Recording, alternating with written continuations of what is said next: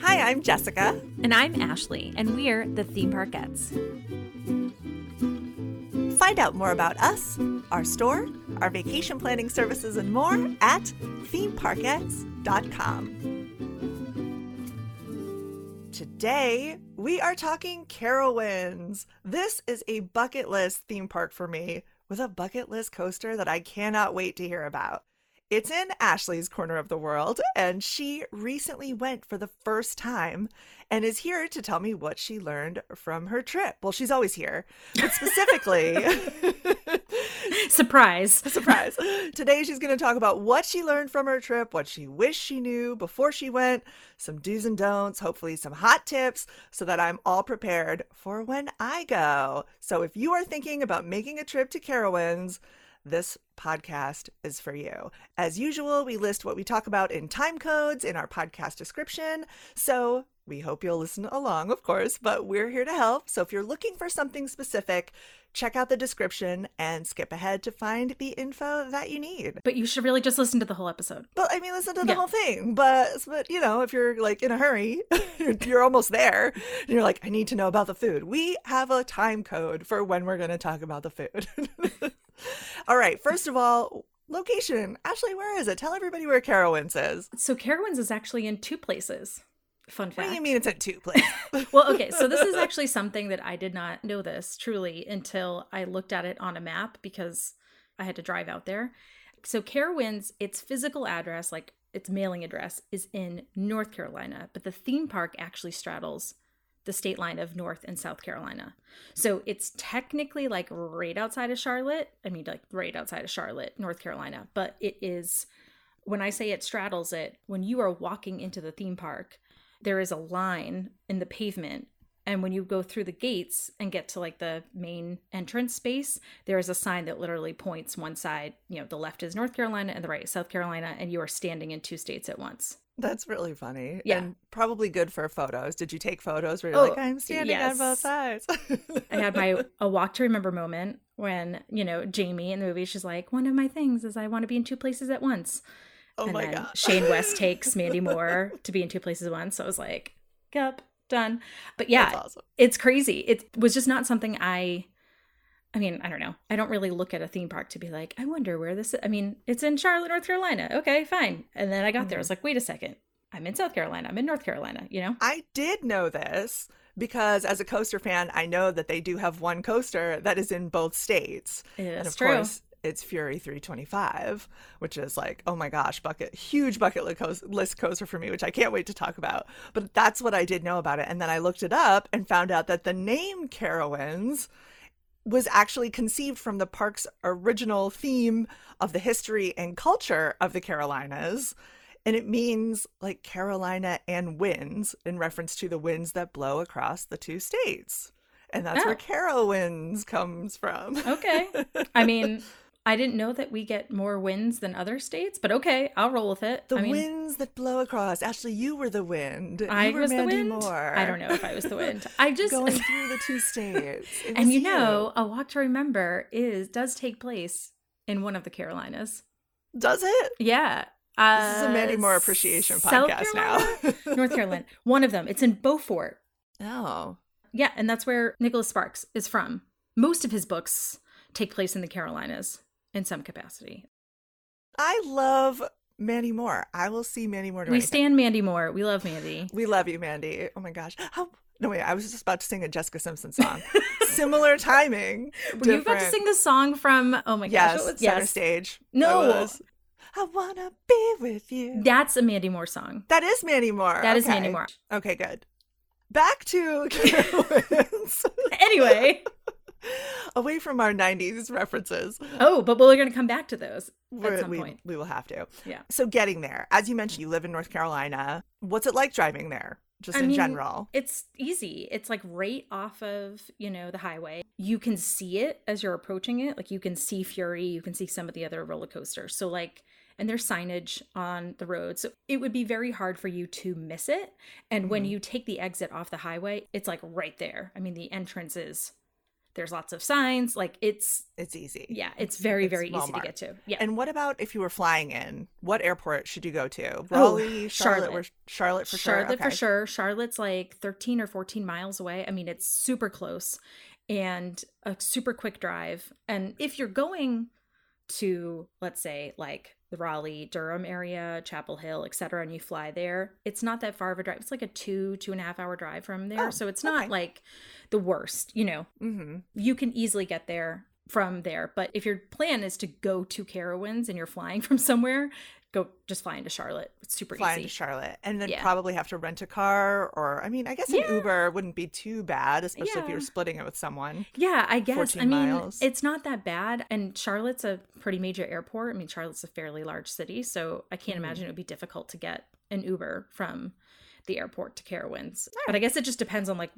I don't know, what your plans are. I don't think people are going to spend like a week at Carowinds, but they might be doing other things. So maybe a rental car is in there. In terms of, so they wouldn't spend a week, like what would you say is a good amount of days that you think that you would plan if you were flying in, like, like me, specifically just to go to Carowinds? I would say if you wanted to get like a solid, you know, assuming that like all of the rides are running, I would say 2 days is probably plenty to get to do everything. Maybe 3 if you're doing the water park, or do you think? Maybe, but I don't know. So in full disclosure, the water park wasn't open when I was there. So it was very hard for me to like get a sense of, you know, how busy the water park was. But it's a big park, but I don't think it's a park that requires like more than 2 or 3 days. And when I say like 2 days, I'm thinking, you know, the park opens at like 10 a.m. So we're not talking about like 7 a.m. rope drops here. And so, you know, different for you. That's weird. It was very weird. I got there at like 11:30 in the morning, and the whole drive I was literally sweating because I was like, I'm not here before the park opens. But that was not a thing. You do not need to be there before the park opens, to be clear. But the difference is, I would say you could probably do it in 1 day, maybe 1.5 days, if you buy the fast lane pass, which I'm sure we'll talk about. For sure. So, but yeah, it's definitely like you could have a fairly calm 2 days there and probably do everything. Could I get it all done in 1 day with fast lane? I think so. During the week, maybe not a weekend. Yeah, maybe. I mean, I think it's doable. There were a couple of rides that were not running when I was there. So I did a lot of stuff. I didn't do everything. Okay. But I would think like if the park is open, you know, 10 to 8 and you get the fast lane, you could probably get a good chunk of stuff done. Okay. There. Great. You might skip some things, but you might be skipping like bumper cars. You know, things that like aren't necessary to, you know, you can do them anywhere. Have the experience. Yeah. So parking. Oh my gosh, there's so much parking. Holy cow. Giant parking lots. Seems like it's pretty easy. Yeah, I mean, it was a super... Do you know what you paid for parking? So I actually didn't pay for parking, but the reason why I didn't pay for parking is because our listeners might remember on some of our past episodes, I met our friend Brian there, and Brian was staying at the Spring Hill Suites. That's like right... When you're at the Spring Hill Suites, you're just looking at the theme park. Like, it's the only thing there. It's the only hotel there. So I parked at the hotel, and then we walked over. Nice. Yeah. Okay. Which was nice. It was like a 15-minute walk, maybe. I mean, we weren't like racing over there. But if I was to park, parking would have been, I think, $20 per visit. But I could have also prepaid online and saved $4. And they also offer a VIP, like, single-day parking pass. So you're just closer to the entrance. And then if you're a season pass holder... Gold or platinum, you get free parking for every visit. Nice. So like if you had been with me, Jess, we would have not paid for parking. Very cool. Yes, because I have a Cedar Fair pass that is good for all of the Cedar Fair parks, which I bought as a Knott's, someone who goes to Knott's all the time and also is planning on doing many theme park trips this year. I bought the Cedar Fair annual pass, which is good for all Cedar Fair parks, which includes Carowinds. That pass, I should mention, also includes California's Great America, Cedar Point, of course, Dorney Park, Kings Dominion, Kings Island, Valley Fair, and Worlds of Fun, besides Knott's and Carowinds. So you get to go to all of them. I get to go and not pay for parking. So that's nice. Not pay for parking. But back to that Spring Hill Suites being walking distance. I know that Brian had a really great deal on it because he also had the Cedar Fair annual pass and was able to get a good rate on that room there. And for those of you who are interested, check out our TikTok at ThemeParkettes or our Instagram at ThemeParkettes and look for our room review of the Spring Hill Suites. We have a whole video of going inside the rooms and seeing what they look like. And you can see how close this hotel really is. I mean, close. It's basically in the parking lot of the park. Yeah. And you can get there. You can walk there. You walked there, right? So we parked at the hotel and walked. And it took you how long to get to the front gate? So Google mapping it, it says it's 9 minutes walking door to door. It might have taken us a little bit longer because, like I said, we weren't like racing over there. But I mean, 10, 15 minutes is completely reasonable. And outside of like, because of course, this is the first theme park I've been to in a long time that wasn't a Disney or Universal theme park. So of course I have to like compare it outside of like, if you're staying at like the Boardwalk or the Yacht and Beach Club and you're walking to Epcot, it is technically closer than the majority of Disney resorts to like their theme park gate. Wow. Yeah. Yeah. When I tell you like there's really nothing else there except that Spring Hill Suites, it goes Spring Hill Suites, parking lot for Carowinds. Carowinds. I mean, it is right there. You cannot get any closer. Yeah. That's where I would probably stay. Yeah. I know that there is one other option. It was hard to find on the Carowinds website, but if you Google Carowinds Camp Wilderness Resort, there's apparently an on-site cabin and RV park right there as well. Again, hard. It seemed a little bit difficult to find information on this, but it exists. The cabins sleep up to 8 people. So of course, Spring Hill Suites sleep up to 5? So if you need bigger than that, they have full hookups, or if you have an RV or if you enjoy RVing. There's also the Great Wilderness Lodge there that sleeps 14 and has like a meeting area and 3 bathrooms and a huge rocking chair porch. So like if you're looking for like a really Wilderness Lodge type of experience, and you also get discounted tickets during park operating days. Yeah. So yeah, kind of hard to find. So again, Google Carowinds Camp Wilderness Resort if that is something that interests you. But otherwise, I think Spring Hill Suites is the way to go, right? Yeah, for sure. I mean, if your only plan is to go to Carowinds, you might as well, even if you're going to Charlotte for other things, I don't see why you wouldn't want to stay there. It's a brand new hotel. It's lovely, clean. It has a really nice pool. The rooms are really nice. And it's just easy. Even if you're only staying there for maybe the night before you're going to the park, or maybe you're going to crash there after you go to the park. It's such a breeze. Just being able to walk to the park is just so nice. And there's like a nice path. Yeah. It's totally like there's signage. I mean, it's a sidewalk, but like there's a sign that's like, go this way.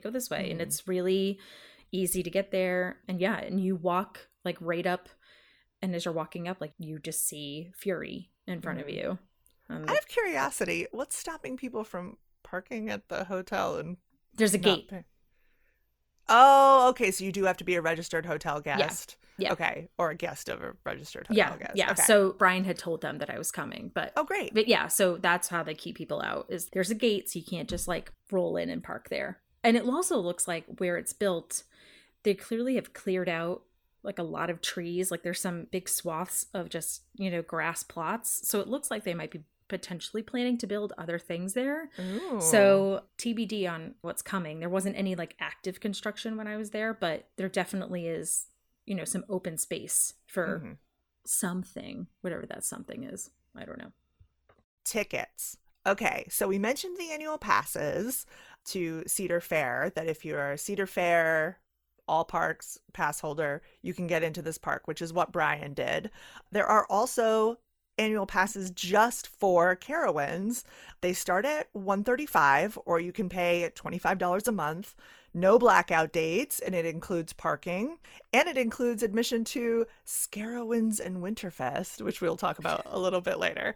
The most expensive pass that they seem to offer from Carowinds is $240 a month, or $46 a month, and that does include all of Cedar Fair. There's also a free pre-K pass that if you have a kid ages 3 to 5 years old at sign-up or renewal time, their pass is free. That's kind of awesome. Because there are a lot of rides for little kids. That's awesome. So, yeah, I mean, that's like such a huge deal. But how much was your ticket because you just bought a one-day ticket, I'm guessing? Well, so the one-day tickets start at $45. Wow. But yeah, to your point, because Brian had an annual, you know, has a season pass, with the season pass holder, as you mentioned, you have those bring a friend tickets where you mm-hmm. can buy a discounted ticket. And so my ticket ended up being $40. So a couple dollar savings, but still worth yeah. the Hey, that's cost. A drink right there. Yeah. That's a little side of popcorn. Something. Yeah, something. So I think the regular daily admission tickets are about $45 a person. Nice. Plus taxes and all that kind of stuff. And the fast lane, do you know how much that was? So the fast lane is $75 a person. Oof. Yeah. So Yikes. There are two of them. Mm-hmm. You can get the one day, or you can purchase a season pass fast lane. So if you are a season pass holder, that probably makes the most sense, but it's sold out. So I can't tell you how much it is. Mm, I'm sure it's very expensive. Yeah. So the thing about the fast, like the $75, you know, that's not cheap. Obviously. However, I try to be thoughtful about the cost comparison to like how much a one-day ticket at a Disney park or Universal park is. And sure. this is still less expensive than one day at yeah. Disney or Universal. So, you know, that's just something to be thoughtful of is like, yeah, it's expensive, but also if you're only going for one day, the fast lane is going to be the way that you're going to get the most out of your day.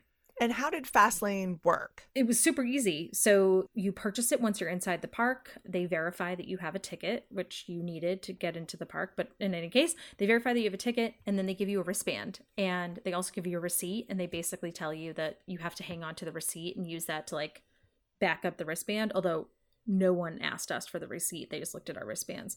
But it was just a wrist, like a old school, I'm going to the club wristband kind of thing. And yeah, and it was super simple. And then we just literally, the rides that had fast lane, you know, there was just two sides. One side was fast lane, one side wasn't. We just rolled right up. Wow. Super easy. Yeah. Super easy to buy too. What do you mean? You bought it online? No. I just mean like the just walking up and buying it. Like it was, we bought it in the park and it was a breeze. It was super quick. Oh, you bought it in the park. Okay, yeah, got it. But super quick and easy to do. Okay, Ashley. So okay. Here you are. Now we finally got there. We got the tickets. You got your wrist. You're walking into this park. What's your first impression? What is my first impression? Go back there in your mind. So my first impression is that there is no shade in the entrance of the park. That's your first impression. Well, because I just noticed like how bright and sunny it was. Okay. You're just in the sun. So strongly recommend, as always, to be wearing sunscreen because like, mm-hmm. you're going to need it. So it kind of reminded me a little bit of my hometown park of Canobie Lake in some ways. It also reminded me a little bit of a Six Flags in some ways. It definitely just had this like, it had this like local amusement park vibe to it. I don't know how else to explain it. I will say that like the theme of it, if there is a theme that is not apparent or obvious, like you walk in and you're kind of just like, Carowinds. Is the theme just like Carolina? So some of the sections of the park have themes, but I wouldn't say that it's necessarily the most obvious thing in each section of the park. And I don't necessarily think I don't think that takes away from anything, but it's just such mm-hmm. a change from being in other theme parks. Like I would consider it to be more of an amusement park than a theme park, if that makes sense. I'm looking at the lands of the park. Celebration Plaza, Crossroads, Carolina Boardwalk, that seems like that could be cute, County Fair, and Thrill Zone, Blue Ridge Junction, and Camp Snoopy. So they do have the Snoopy IP, just like the other Cedar Fair Camp Snoopy parts. Was beautiful. And that was like the one section that I was like, oh, this is very clear what this is. Mm-hmm. The other parts I'm a little, as you're saying them, I'm like, where was that? Like Blue Ridge Junction. Yeah, it's not very clear what that Thrill Zone. I think Blue Ridge Junction is where Copperhead Strike was because it had like this railroady, like Western vibe. Mm-hmm. Okay. So the Carolina Boardwalk, the only reason why I remember where that was is because they had these like postcard signs. Yeah. Mm-hmm. But I guess it had a boardwalk vibe in terms of the rides that were there. Mm-hmm. Carolina Cyclone, the Gold Rusher, and Ricochet. I mean, sure. Okay, so it was like a loose theming. I would say that theming. Like you could probably very easily go to this park and go around and ride things and not necessarily know where you are in terms of like the themed lands, except for Camp Snoopy. That you'll know. But the rest of them, and I don't think it's necessary either. Like I'm not saying that that's a thing you need, just noting that, you know, it didn't have a very obvious theme to it. There wasn't anything that was like immediate jumping out at you like this is the theme, you know. It's hard to describe, but otherwise, like, vibe, is it cute, like we kept saying about Knott's Berry Farm? Is it like bright colors and like offensive? Is it dirty? Is it clean? Clean, like very clean, very spacious. There's a lot of like open spaces between things. I would say, like, there were definitely cute parts of it. The landscaping in certain areas was really nice. They had a lot of seating, like a lot of, like, there was one space where there was, like, a bunch of Adirondack chairs, you know, that you could just, like, sit. There were spaces where there were just, like, groups of picnic tables. So lots of places to just kind of sit and chill if you need that, which I really appreciated. And some, like, kind of unexpected things, like there was like a little gazebo and there was performers in the gazebo. There was like a duo that were performing throughout the day, so like some fun things that I was kind of like, oh, that's a really pretty gazebo, how cute. So yeah, I mean, I would say I don't know if I would call it cute. It was definitely more like, I would say it was like quaint in some spots, very clean, and it felt like a theme park. I mean, it felt like a family atmosphere, or like how Six Flags is like teenagers atmosphere sometimes. So I would say Carowinds is the place where you're like, you take your kids when they are little and can go on like a lot of rides, because there's Camp Snoopy, because there's like sort of those, you know, amusement park carnival-esque rides that they're tall enough to go on.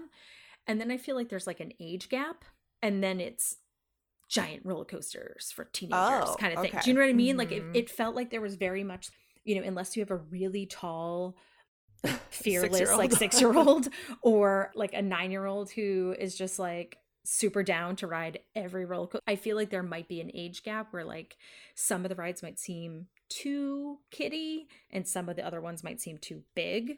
I don't think that that necessarily should be a deterrent for people to go, because there's obviously other things to do, but I feel like from the attraction standpoint, there definitely feels like there's an age gap. There were a lot of teenagers there when I was there, although they were all very well behaved from what I could tell and seemed to be, you know, totally fine, like doing their thing.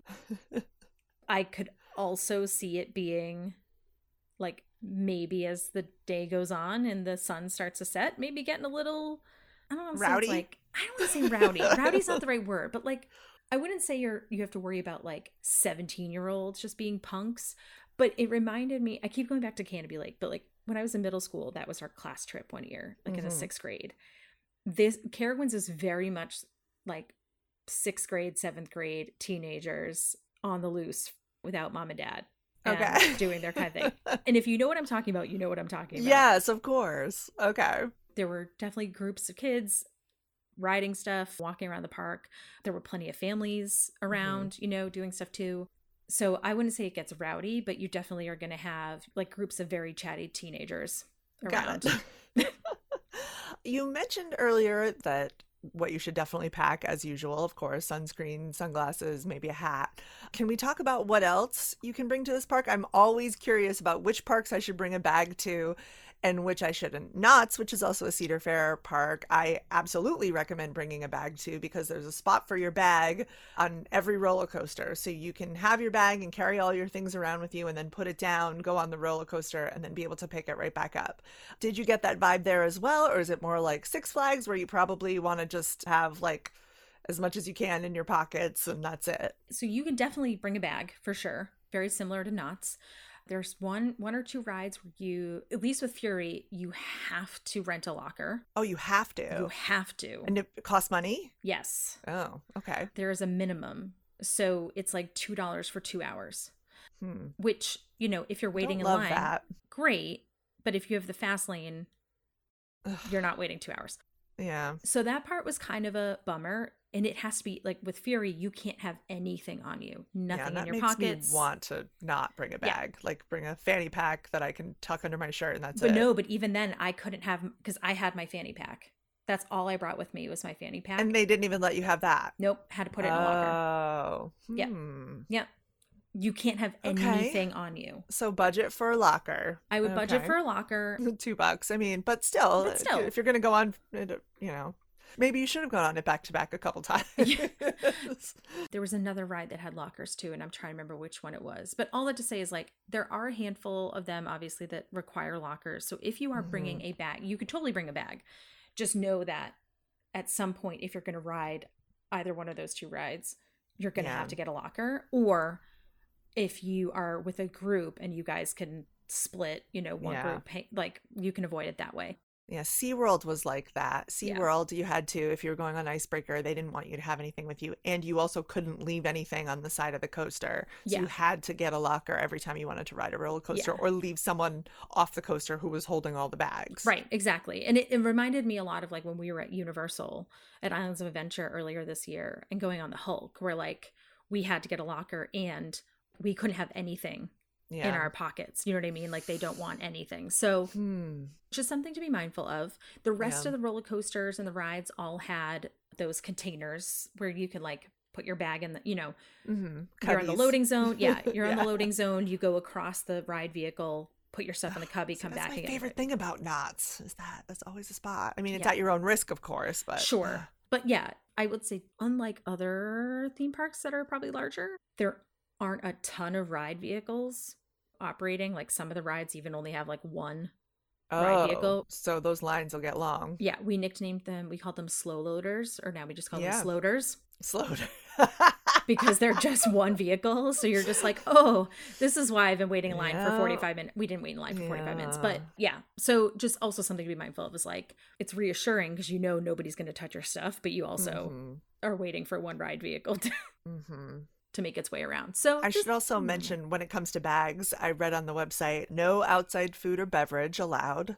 Not like Disney, you cannot bring in any food or beverage or snacks.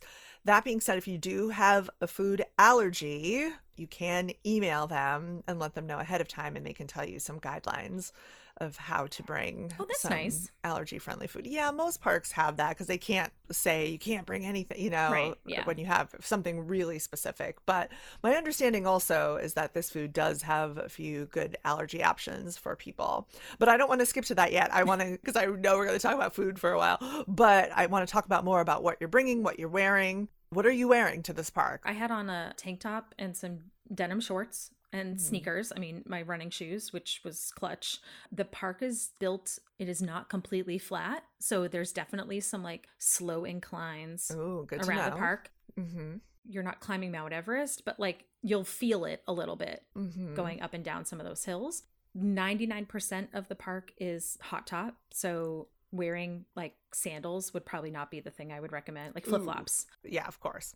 If you're wearing a sandal that has, like, a strap, great, but I would not wear, like, flip-flops. But yeah, I mean, I wore my running shoes, I wore some denim shorts. I was a little worried. This is, like, such a girl thing. I was a little worried that the seats of the rides were going to be really hot to sit on. Did not have that experience, thankfully. Okay. So I was good there, mostly because most of the loading zones are not sitting in the sun, so that's helpful. And yeah, and I wore a tank top, and then I had my fanny pack, and then my sunglasses, which, like, I fit everything in my fanny pack. So I was good there. And sunscreen, of course. But yeah, I mean, I think the thing you're wearing there is just, like, just comfortable. You just want to be comfortable with whatever you're wearing. Okay. It's a lot of walking. Right. Good to surprising know that it's not all flat. Yes. Which makes me think of people in strollers and wheelchairs, which is a good time to mention that they do apparently have stroller and wheelchair rentals there per their website. It's out of the Southgate entrance next to guest services. And all you need is a valid form of ID to be able to rent. And you can get a manual or electric wheelchair. Manuals start at, it's like a $10 deposit, and then they're $16, or the electric ones are $50 for the day. And you can also rent strollers, moms and dads. A single stroller, $10 deposit again, and then it's $16 for the day, or $20 for a double stroller. And I would say, if you are not bringing your own stroller, renting one is going to be recommend, like I would strongly recommend it. It's a lot of walking. Like it's, okay. Yeah. And not all of the kid friendly rides are in the same place. Okay. So you're going to be doing a lot of like back and forth. Moving around. Yeah. Yeah. Yeah. Okay. All right. Let's talk about the coasters. I cannot wait to hear about the coasters. This is my section right here that I'm so excited to hear about. Tell me however you want to tell me. Tell me about the coasters. Okay. So here's the thing. The tallest roller coaster that I had been on up until this point was probably Tatsu. Velocicoaster. Oh, wait. Okay. I don't know. Is Tatsu taller than Velocicoaster? 170 feet. Is Tatsu. Velocicoaster is 155. So you're right. It was okay. Tatsu. It was Tatsu. Okay. Okay. So the tallest roller coaster I've been on is Tatsu. And that was quite some time ago. Probably maybe 10 years ago. And so as I'm approaching the park and looking at Fury 325, like I cannot express to you how tall this thing is.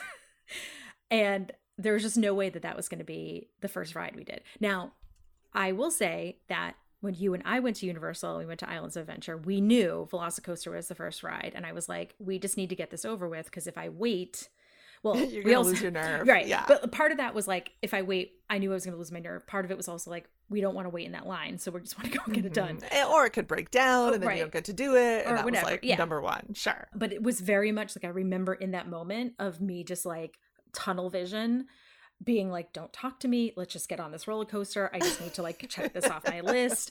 And then having me knowing that you don't like to be in the back row, I promise there's a reason for this, you being like, I don't like to be in the back. And then we get up there and we just walk up and the guy's like, row number one. And I was like, you gotta be freaking kidding me right now that we're getting row number one on this ride. It was awesome. And it has forever ruined me because I could never ride Velocicoaster not in the front row. But in any case, so that is like the frame of reference I have for coming to this theme park with these giant roller coasters. And I knew there was no way. I could not do Fury first. So instead, we did the Intimidator, which is themed after Dale Earnhardt. It's actually kind of cute that the car that you're in, the ride vehicle, does look like his race car, which was really fun. Mm-hmm. And I mean, when I tell you we walked onto that ride. And that is still a really, would have been the tallest coaster you've ever done. It's 232 feet. Yeah. Yeah. So, and it's a hyper coaster for sure. Okay. So, I mean, sure, in comparison, like still really tall. When you're looking at it, you're like, this thing is still enormous, but it wasn't as enormous as Fury. So I was like, okay, I guess I'm going to take the shorter one to start with. Jeez Louise. And the hill is, the incline is a little steep. It is a lift hill. So you've got your like clickety clackety. Mm-hmm. Nice. And you can see a large swath of Charlotte, North Carolina, as you're going up that hill. And I was like, I just need to get through this. Like, I just need to get through this. It was awesome. It was so fun. Such an unexpected ride, like super smooth, really fun. The drops were great. It was like the perfect, like, starter transition. Yeah, it was like the perfect starter coaster for the day because it was still pretty. It goes up to 75 miles an hour. That's yeah. Yeah, this is still speedy. Pretty epic. Yeah, it was speedy. It was speedy enough that when we got off of it, because I'm a screamer, my mouth was completely dry. Like I couldn't. My like lips were stuck together, and I had to get a bottle of water because I literally couldn't speak because I was screaming and going so fast. Like it had just like completely dried out my mouth. It's which so is funny. A trend for the day, by the way. There is somewhat of a phenomenon, I think, that like if you haven't done a coaster in a while, or like a like a crazy like big hyper coaster, big steel coaster, and then you're at a theme park, it's 11 in the morning, and you're like, oh gosh, I just had my coffee. Like, am I ready for this? There is like a little bit of like you need to get used to coasters again. Oh yeah. So I think you did the right thing. Oh, 100%. Because then once you ride that first one, you're like, let's go. Yeah. I mean, it's been a hot minute since I went on Velocicoaster, so like. If you haven't done it, and as we just noticed, like Velocicoaster is not nearly as tall as either one of these roller coasters. So like, yeah, there is a bit of like you just got to like rip the Band-Aid off. Like you just got to like, very okay, cool. I'm going to do this. So then post-Intimidator. Got some water, which was very necessary because I couldn't speak. And then it was like, okay, again, if I think about this for too long, I'm going to back out. So that we hustled our way over to Fury, which is... The lift hill is a degree of steep that I didn't think was actually a possible thing with a roller coaster, with it still having a traditional lift functionality. Mm-hmm. And it takes freaking forever to get up to the top of that thing. Yeah, it's 325 feet. Like, you're in that car and you're just like, we're not even there yet. We're not even there yet. Oh, my seriously? Gosh. I mean, I think it's 30 seconds to get to the top. It feels like an eternity. But before we even get to that point, so we get over there, we get our locker, we get in the fast lane, we walk up, we are maybe behind like one or two other people in the fast lane because it's still really early in the day, technically, for their crowds. And as we're walking up, I am retelling Brian the story about our front of the line Velocicoaster experience, mm-hmm. front row Velocicoaster experience. And no joke, as we get to the top, the team member looks at us and he's like, row number one. And I was like, are you kidding me right now? It's the tallest, fastest, longest giga coaster in North America, and you're gonna sit in the front row. Like, and just didn't even ask, just was like, front row number one. Wow. And I was like, you've got to be kidding me. Like, seriously? Oh my gosh. So we sit down, you sit four people across, I'm in the middle. By the way, your feet don't touch the ground. So when you sit in the chair, mm-hmm. you've got a seatbelt and a lap bar, and that's it. Yep. Oh, gosh. Ugh, I'm so jealous. You also don't have like anything to like handlebar to hold on to. You're just like, all right, I guess I'm going to hold on to myself because I don't know, like there's nothing for me to grip onto. There's nothing for me to hold. So they come around, they check our lap bars, they give it the good college push. So you're like, okay, I can't breathe anymore, or you think you can't, and off we go. And we are climbing up this hill, and the sun is beating in my face, and the wind, because you're so high up, there is wind that you didn't feel on the ground, but you now feel up because you're, 200 feet in the air. Yeah. Keep my eyes closed. Oh, no, you didn't see the views? Whoa. For the hill. Okay. For the hill. Meanwhile, Brian's like, oh, look, there's my hotel. Oh, look, there's Shark. And I was like, stop. Like, it's just not helpful. And then we get to the top. And I will tell you that before you get to the top, there is a moment where it clearly, the lift hill like transitions.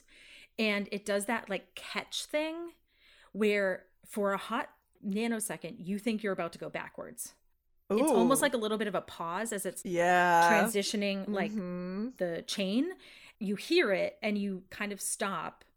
And there is that moment where you're like, oh my God. Like you just have this moment of like, oh, that's it. Yeah. That's it. But it keeps going. It's just flagging it for people that like that's normal. Then you get to the top and you just kind of come over it and you can't see the hill because of the curve inward. Like, so as you're coming down, you don't actually see it until you're going down it. Wow. It was. Yeah, it's an 80. What is it? Oh my gosh. 81 degree yeah. drop. Yep. Wow. That sounds accurate. I mean, I don't know. Sure. It was steep. I've had people tell me that it almost feels like a drop tower. It does. Because of the height and the angle. It is straight gravity taking you through that ride. There is nothing that like is like going to boost you. It is just speed. And when I say speed, it goes up to 95 miles an hour at one point. Yes. Oh my gosh. No need for Botox. You just need to ride Fury. It is your like face just like my face, my cheeks, my shirt wasn't like a like it was like a loose linen tank top, and I had it tucked into my shorts but not super tight. And when I tell you that it was like rippling against my shoulders, it hurt. It was like rippling so hard because of the speed. Wow. But it is 110% one of the best roller coasters. I mean, it is so fun. Once you get through the sheer terror of mm-hmm. being up that high, then it's just like wild, exciting fun. And it's long. It's like 3 minutes, I think. Yeah, over 3 minutes. Yeah. It's you're on it for like there's listen, the ROI is there. Like at least you're not on it for like 3 seconds, right? Like if you're gonna wait in line for this thing or deal with that insane hill, you're gonna get a solid good ride out of it. It's just really well done. The inversions are fun. The loops are great. It's a must do. All right. We have to move on and talk about the other coasters, okay. But I'm so excited now. Ashley, like now that you've done that coaster, you can do any coaster. So I'm really excited. You're about to be an enthusiast like me. I honestly was thinking about that the other day that like, now that I've done this, this is going to sound so terrible. I don't mean this in the way that it comes across, but like now that I've done this, other things that I've been terrified to do, I'm kind of like, meh, okay. You'll be fine. Right. It's fine.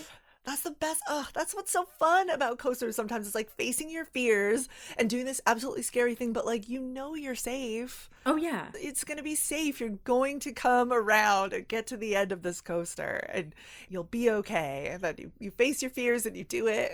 And that feeling when you get to the end and everybody's clapping and laughing. It's just the best. It was so fun. And I'm really glad that the first time I rode it was in the front row. Yes. Now I have to do that too. Yeah. I have to. You have to. All right, what'd you do next? Got another bottle of water because once again, could not speak.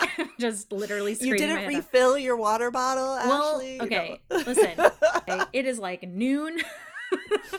I am like, I need water. It's, sunny. Anyway, so got another bottle of water, walked through Camp Snoopy, which was so cute, so well landscaped. Like, it really felt like a camp vibe, like lots of pine trees and shade and just really cute. And then we walked through Camp Snoopy to go on Afterburn, which was our next ride, which was also surprising, a roller coaster. Mm-hmm. So Afterburn. In the Crossroads area, it's inverted. Yes. So it is a hanging coaster. It used to be themed way back in the day when Paramount was the owner of a lot of these theme parks. Mm-hmm. It was themed after Top Gun. And so you kind of got a little bit of that vibe. Like the loading station is like a airplane hangar, kind of thing. Fun thing about so super fun. And the way that it's designed is like, unless you're sitting in the front row, you really can't see what's coming. You can't. Neat. And the way that the roller coaster is like built into the park, we didn't know what the coaster looked like before we got on it. Oh, interesting. Okay. Didn't know like how many loops there were. Like you can't really see it easily, which just made it even more fun because then you had no idea what to expect, which is really cool. Super fun. Again, feels a little like casual after Fury, but still a good time. Still worth a ride. I imagine almost everything will feel casual after Fury. Mm-hmm. But a super fun, I love a good hanging roller coaster. And inverted, yes. Yeah, it was really fun. Very cool. Yeah. After that, we stumbled across this, what looks like a soundstage, and we weren't really sure what was in it. So we're like, oh, let's check it out. And it is currently, the game, the app on your phone, Plants vs. Zombies, which was like really popular years ago. Okay, so it is like a giant version of that. So you sit, it's a theater, and you sit on a moving vehicle, like a one-person moving the best way I can describe it was like a roller, kind of looks like a motorcycle sort of thing. Like you straddle the seat and you have a blaster similar to, Buzz Lightyear, and you shoot at the giant 3D. Well, it wasn't in 3D. It was in 2D, but you shoot at targets on the screen and like rack up a score. It was. I can't picture this. Is it like Toy Story, Midway Mania, or Buzz Lightyear? No, you're not moving. So it's not a dark ride. It's not a dark ride. Like you're not on a track. You're in. Mm-hmm. Do you remember when Hanna-Barbera was at Universal? Yeah, of course. Okay. Yes, so, like the Minions ride. Yes. Okay. Yeah, so you know how you're in like there's different levels and there's different vehicles on each level, and the vehicles themselves move, but like the soundstage you're in does not. Oh, all right. Does that make sense? Yes. I just looked it up, and it's rumored that this is going to be removed sometime this year. That doesn't surprise me. Yeah? You didn't love it. I mean, it was fine. I honestly, it wouldn't be a thing where I'd be like, we have to do this. You know what I mean? It sounds like something a 12-year-old might be into. Or even younger. I mean, there were some kids in there that really were, into it. I also don't think it was, like, functioning properly because my score did not change. And I was shooting things. I swear I was shooting things. Okay. I just want to be clear. Okay. But it was like a good break from the heat and the sun. And I also think too, when I was looking it up, it had been themed other things in the past. Yeah. Which might have been better. More fun. I don't know. But but it was different. Okay. Yeah. After that, we did Copperhead Strike, which is the newest roller coaster at Carowinds. Oh, that's the one that has the beer named after it. Yes. I did a TikTok about the beer. Sycamore Brewing did a Copperhead beer specific to Carowinds. You can only get it at Carowinds. Awesome. And it was built in, I think, 2019? Yep. Yeah. Mm-hmm. Okay. Thank you. Probably like the most themed roller coaster of them all. in a good way. The queue was themed. The loading station was heavily themed, like really well done. And the theme is snakes. Well, yeah. Is that what the theme is? It's kind of like a Western snakes. Western something. Well, so it's in Railroad. Oh my gosh. I'm going to call it Railroad Junction. That is not Blue Ridge Junction. Thank you. Yeah. So, which has like Western train station-y vibes. Okay. So it keeps that theme. It's got this sort of, I don't know, old Western vibes. And what's interesting is that when you start the ride, so you go out of the loading dock and you almost immediately go into you go into a barrel roll, but it's a slow barrel roll, which was kind of weird because I was like, this is so strange. And it barrel rolls you into a secondary like loading station where you stop, and I don't want to give it away, but there's like some stuff that happens around you, and then it launches you out of that secondary station. So like you come out the first one, you do this super slow, barrel roll, and then you stop again, and then you are blasted out of this building. So fun. Such a good roller coaster. Like really the theming was great. I loved that the queue was themed. And it was just like really smooth and just really, really fun. And that like blast, that launch I was not expecting. So that was really fun. Fun. Yeah. Again, just a great roller coaster, really well designed. The seating was great, super comfortable. It definitely was like built for fun. Mm-hmm. It definitely wasn't built to be like the tallest and the fastest and the longest. Right. It's like, let's just build something where we like spin people upside down for 2 minutes and people are just like laughing when they get off of it, Right. So it was definitely built for fun.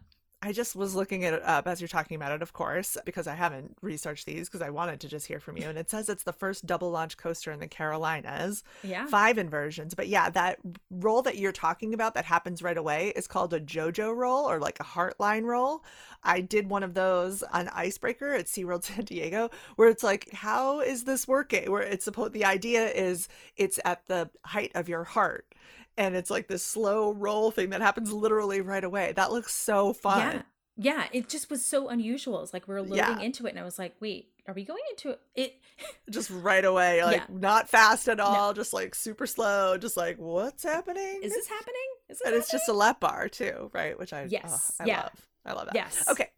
Moving on. Okay. So at this point, we did one of my favorite things was we stopped and got a beverage, an alcoholic beverage, and sat in some rocking chairs. Fun fact, Carowinds is full of rocking chairs as part of their like seating, which I am so down with. That's so Carolina. I love it. It was amazing. And I got one of their themed beverages. We got the Fury 325 themed cocktail, which is basically a blue Hawaiian with like pixie, like when you get pixie sticks, the like dust sugar, colored sugar like around the rim, but still delicious and fun. Discovered that at Carowinds you can walk around the park with a beer, but you cannot walk around the park with a alcoholic beverage, like with hard alcohol. Yeah, I don't know why that is. What my theory is that it's very easy to see that like a beer can is a beer versus like a hard, that would be a hard thing to figure out. Like, is there alcohol in that? Is there not alcohol in that? Is that person old enough to drink? Do you know what I mean? Because it's like, it could have just been juice in there for all somebody would know. It's just blue. Weird. But that was fine because that was the plan, was just to like sit and chill. I've just not seen that before, but maybe I don't go to a lot of parks near like Prohibition states. Yeah, like, I don't know. I don't know if maybe it's something to do with like, is the laws between North Carolina and South Carolina? Maybe. I have no idea. Oh, but like, right. Okay. Because you could walk. Right. Because you could walk between the two states. But I wonder if you like committed a crime in the park, if they'd have to figure out what state you were in. Oh, maybe. This will be a topic for another podcast because I'm going to go down this rabbit hole of like. Let's not do that right now. We're trying to be helpful, and we don't want to advise people on how to commit crimes state. We'll advise you that like if you get something, and they'll tell you when you purchase it, they'll say like you have to stay within this, area. Interesting. And you can tell that there's like it's clearly defined. Mm-hmm. Not clear. I mean, it's defined. It's not like you're not in like a beer garden, but you can tell that there's a space where you're kind of supposed to stick. But it was great. It was delicious and like the perfect little break in the middle of the day. Then we went to the Carolina Boardwalk. Is that what it's called, Jess? Mm-hmm. Yeah. Okay. There was some excitement from our friend Brian, who is from Philadelphia because there is a place called Chickie and Pete's, which I have never heard of. Me neither. But apparently this is a thing, at least in Pennsylvania and maybe Maryland. And they have these things called crab fries. And I immediately was like, so are we getting fries with like crab on top of them? And he was like, right. No. And I was like, I don't understand. So he was very excited about this. I was like, okay. I mean, I like French fries, so I'm assuming I would like this. They're French fries, but they have Old Bay seasoning on them. And they come with a side of like queso, like melted cheese sauce. That's delicious. Okay. They were delicious. 110% absolutely have to do it. Must but do have it. No crab involved at all. There's no crab. If you're allergic to crab, you can have crab fries. Yes. That makes no sense. Listen, I don't make the rules. I'm just telling you that this was like... Okay, so it's like the seasoning, like the Old Bay that's like Old Bay that you crab. Crab. Yeah, that's what it is. Okay. So they also have like Philly cheesesteaks, which we didn't eat, but you know, they have the full menu. Okay. And there's like there's a lot of signage in there that tells you like the history and how crab fries were named. Interesting. Yeah. So totally unexpected. So that's a must do is go to Chickie and Pete's. Okay. It sounds like if you're from, you know, Pennsylvania, Maryland area, like you'll be very excited about this because you can only use, it sounds like, get it up there. Or if you're like me, you're just like, okay, cool. I like French fries. I like cheese. In terms of other food, there's a Chick-fil-A there, yeah? Yeah. I was shocked to see that there is a Chick-fil-A there. There's a Panda Express, which I believe is also at Knott's. Right? Mm-hmm. Yeah. Knott's has one. Yep. And there's Rita's, also a like New England or whatever it is. Yeah. Rita's ice. Yeah. Also a very like Southern New England like thing. That was surprising, which I wasn't expecting. There was a couple of them there. Me being me, of course, I looked up to see what the gluten-free, vegan, and vegetarian items are. And they have what seems to be a lot. They have on their website, you can click on this link to view a complete list of locations and menu items. And I was really surprised about that. They also have, you can email foodallergy@carowinds.com if you have any specific questions. I was wondering though, because the website didn't actually, it said it was going to list menu items, but it didn't list specifically like this is exactly what it is and what it costs. It's just like, we have salads here. And it's like, okay, that's not helpful. Was there an app for this park, and did you download it? And did you use it at all to see any of the food or beverage items? So there is an app. I didn't download it, but Brian had it. Mm-hmm. We used it primarily to look at wait times for rides. So I can't speak to like how robust it was in terms of food and beverage, although I know it's listed in there. Okay. And it lists, I will also say too, that like a lot of the places you can see the menus of like what they offer or what is available there pretty easily before you even like get to the register. Okay. So that part was helpful. And there's a lot of options there in terms of like dining. So between the app and I'm sure just like as you're walking around, you can probably get a sense of like what's available for the most part. Definitely, you know, it's the Carolinas. So you're going to find a lot of barbecue. You're going to find mac and cheese, but also your kind of standard theme park things like hot dogs, chicken fingers, and you know, pizza and that sort of stuff. But the Chick-fil-A thing was a nice surprise because it was not something I was expecting. And then there was also one of the places was serving poke. Oh, yay. I can eat that. Which I was kind of not expecting. Also grilled cheese, like, you know, in the same building, there's like a food hall called Harmony Hall. So like some surprising options available. Mostly as well. Quick service? Yes. Almost. I think it's almost entirely quick service. I don't believe that there's any table service restaurants within the park. Okay. All right. Good to know. So yeah, I mean, lots of options, lots of things to like grab as you're kind of walking around. Lots of like beer stands, you know, that you can just like easily go up and like order a beer as you go. Mm-hmm. I felt like there was something you would have been fine eating there. Okay, good. Yeah. All right. What happened next? Okay. Here is where the day got painful is the best way I can describe it. Okay. So next we went on the Carolina Cyclone. And it is important to note that this was the first roller coaster with inversions. Is that right? multiple inversions? It was the first roller coaster to feature four inversions. It's an Arrow coaster from 1980. Oh, yeah. It's from 1980. All right. I don't think...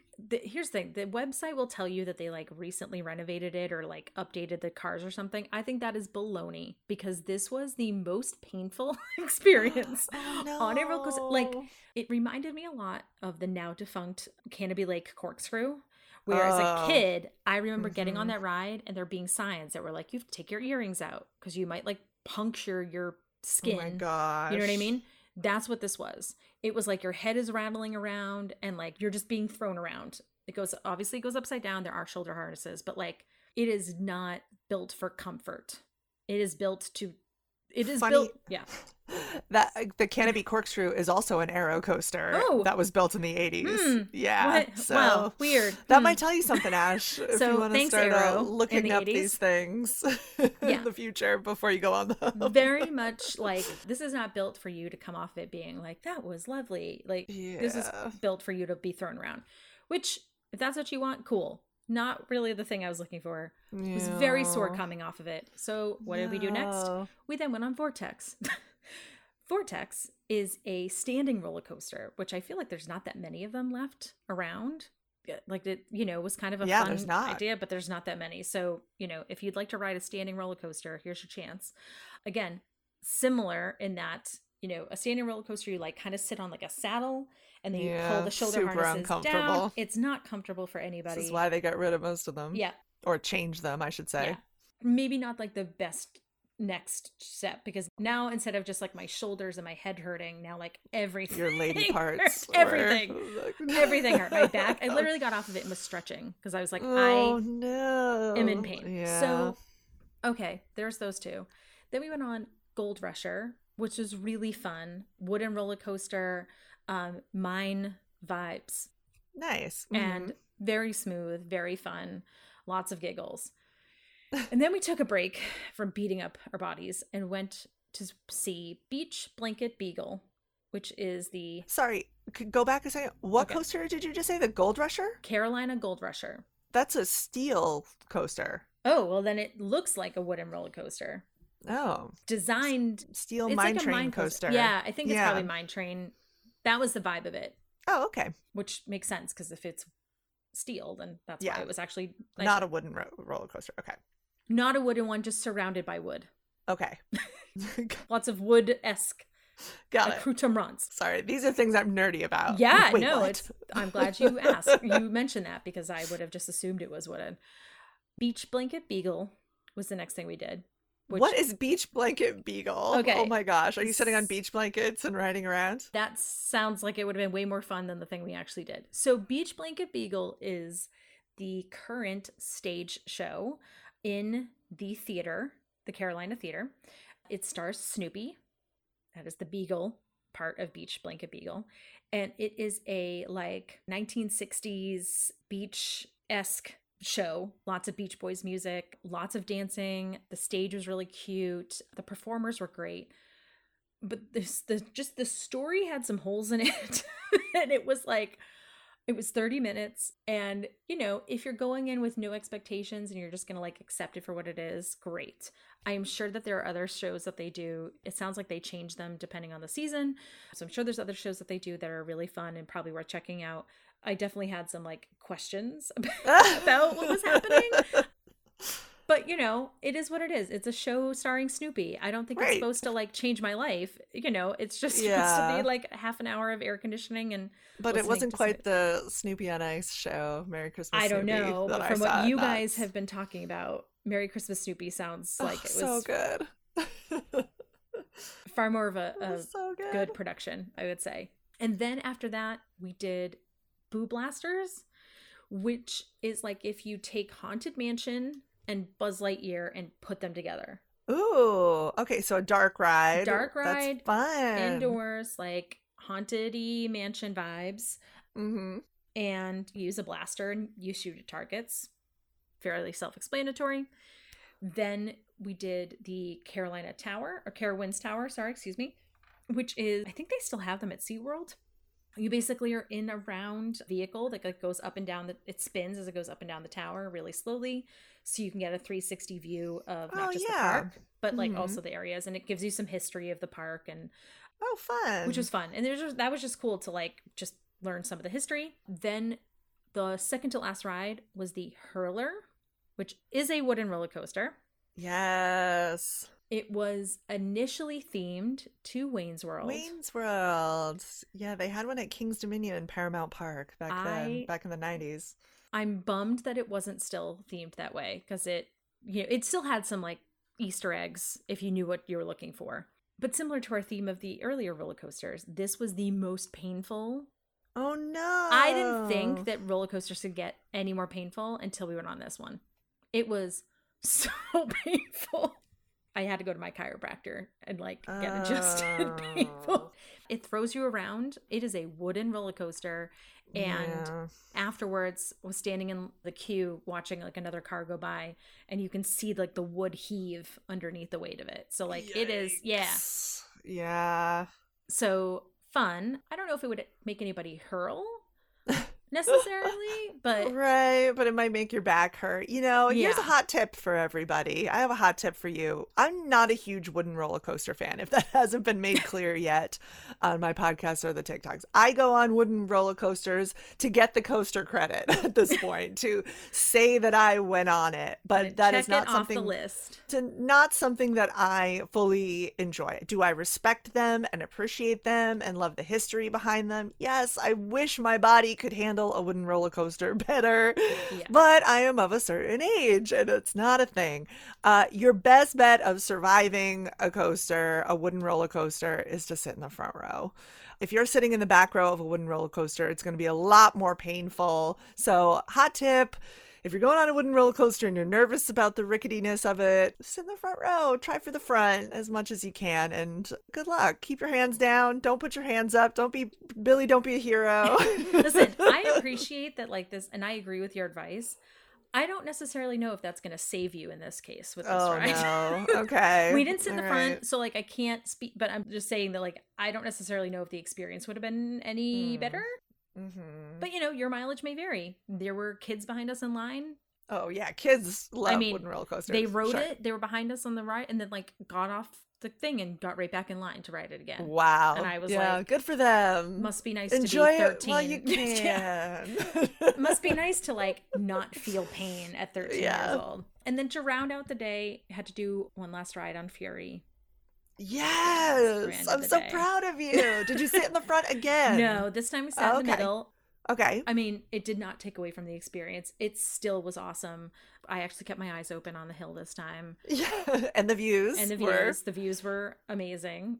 Awesome. Yeah, I mean, it just was so good. And so it was just like the perfect way to like round out the day and, you know, finish it off that way. And yeah, it was just like a great, oh my gosh, that roller coaster is just so good. So good. That's awesome. So good. There were a couple of roller coasters that we wanted to ride that they just weren't operating. Oh, yeah. Nighthawk was one of them, and then Kitty Hawk was the other one. Yes. Mm-hmm. So definitely we'll have to make a trip back at some point. Yay, come with me. Hopefully, I'm hoping to come in like the fall and be able to also hit Scarowinds while we're there. They've been doing that since 2000. It's their Halloween attraction, September and October, and the first weekend in November. Has all the haunted, and then incorporates most of the existing park rides, which just sounds like two things in one. Of course, you won't go to that part with me, but maybe during the day you can go with me. I could see some of the maze buildings from some of the rides. Like you could see the backstage areas where you could like, it clearly was like, oh, this must be one of the buildings they put a maze in. Okay. Mm-hmm. And when we were in line for Afterburn, that is next to where they have the pumpkin patch in Camp Snoopy for Scarowinds. So like that's my vibe. I will be there. You can go do the scary ones. I'm going to hang out in Camp Snoopy. And that's your vibe. Or maybe Winterfest is more your vibe, which is like seasonal holiday decorations. They do a tree lighting. They have carolers and crafts and parades. And only some of the rides, obviously, because it gets cold. It does get cold. So, cold. But that does exist. Speaking of the getting cold, the weather, one thing I thought was really interesting that I loved, it was probably like in the low 80s, but straight sun. So it was warm. And, you know, it's a theme park. It gets hot. They had an over, like a park announcement every, I don't know, half an hour, 45 minutes, where they were reminding people that they were doing like a weather advisory, and they were reminding people that it was warmer than usual and that they should stay hydrated. And they had set up, you know, hydration stations at some of the rides. So like you could get water, you know, before, after you're coming off the ride. There were also water fountains pretty readily available. So I did keep one of my water bottles. Maybe one on number like 3 or 4. It was fine. It was fine. Okay. Not gross. It wasn't gross. It also wasn't as cold as I wanted it to be, but it was fine.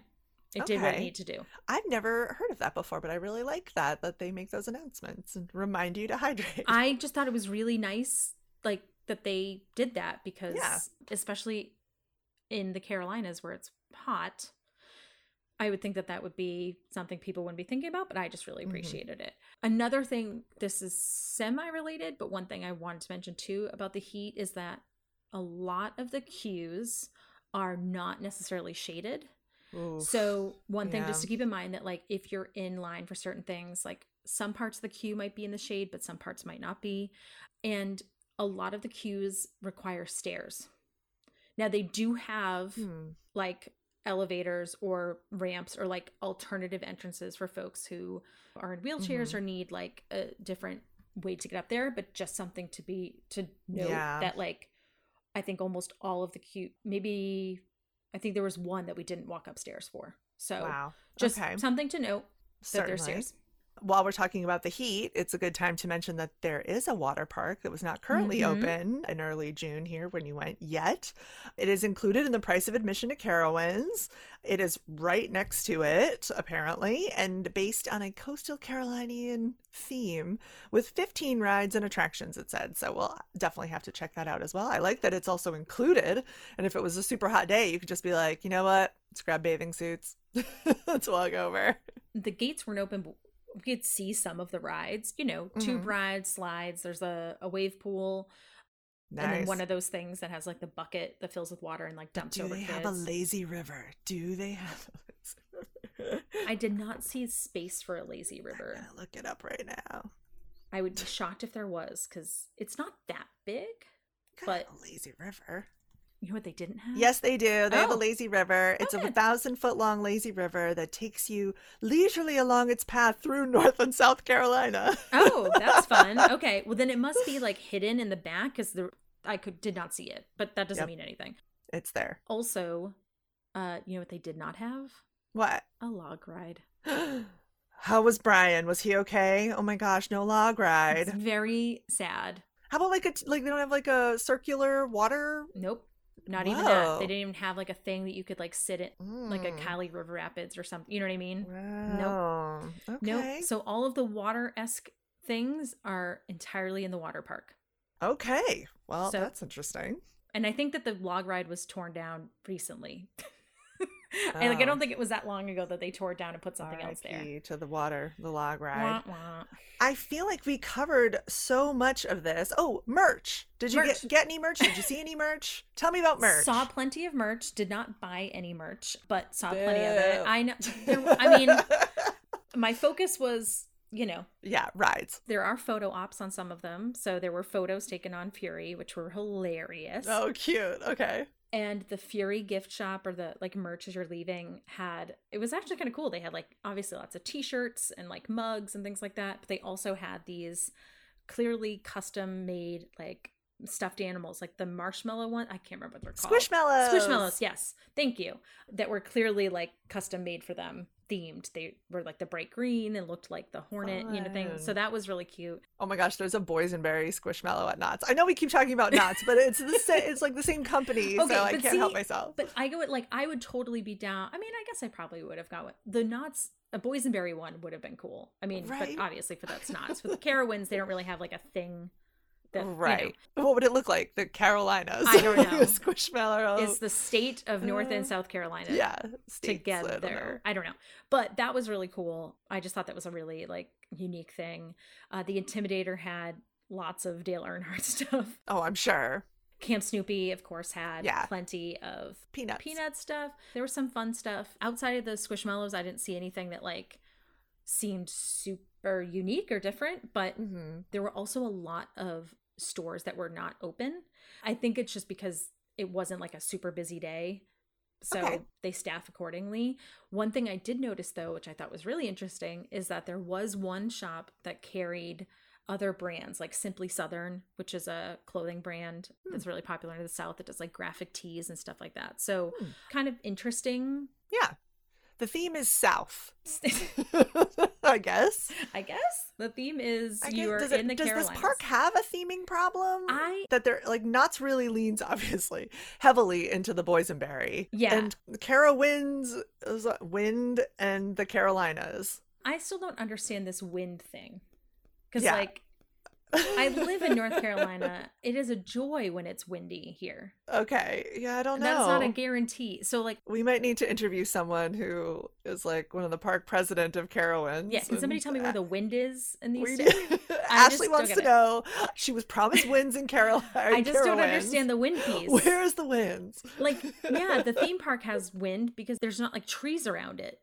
Yeah. Yeah, it's windy when you're 325 feet up. Like, that's a different like atmosphere. Oh, I mean, I don't know. Well, it needs a theme. I don't know what the theme is, but it needs a theme. Good to know. Any last thoughts about this park before we sign off? I never would have put it on my radar if we hadn't had conversations about it, but it's definitely worth visiting. Like, if you're into roller coasters, it's definitely worth a visit. It was really fun. I wish I had gotten more of a chance to try more of the food there and, you know, look forward to doing that coming back. But it was also just really nice to go to a theme park and not be stressed about it. Yeah, like it doesn't seem like it requires much planning in the way that obviously Disney and other parks require. No, I think, you know, the one thing just to keep in mind is like, if you're not going to do the fast lane, then you're probably going to be waiting in lines for, you know, quite some time. And the queues did not seem to be moving super fast, but outside of that, I think you could have a really, for the most part, pretty chill theme park experience there for the whole family, which is nice. So I'm into it. I really enjoyed, you know, the stuff that we did and look forward to my next visit with you in the front row. I cannot wait. So now you have to come here and go to Knott's, and I have to go there and go to Carowinds with you. And I cannot wait. I'm so excited. You're going to love it. If you have any other questions about Carowinds, please feel free to reach out to us. We have a website, themeparkettes.com. We're also on Instagram at ThemeParkettes, and on TikTok, get your daily dose of the ThemeParkettes at ThemeParkettes.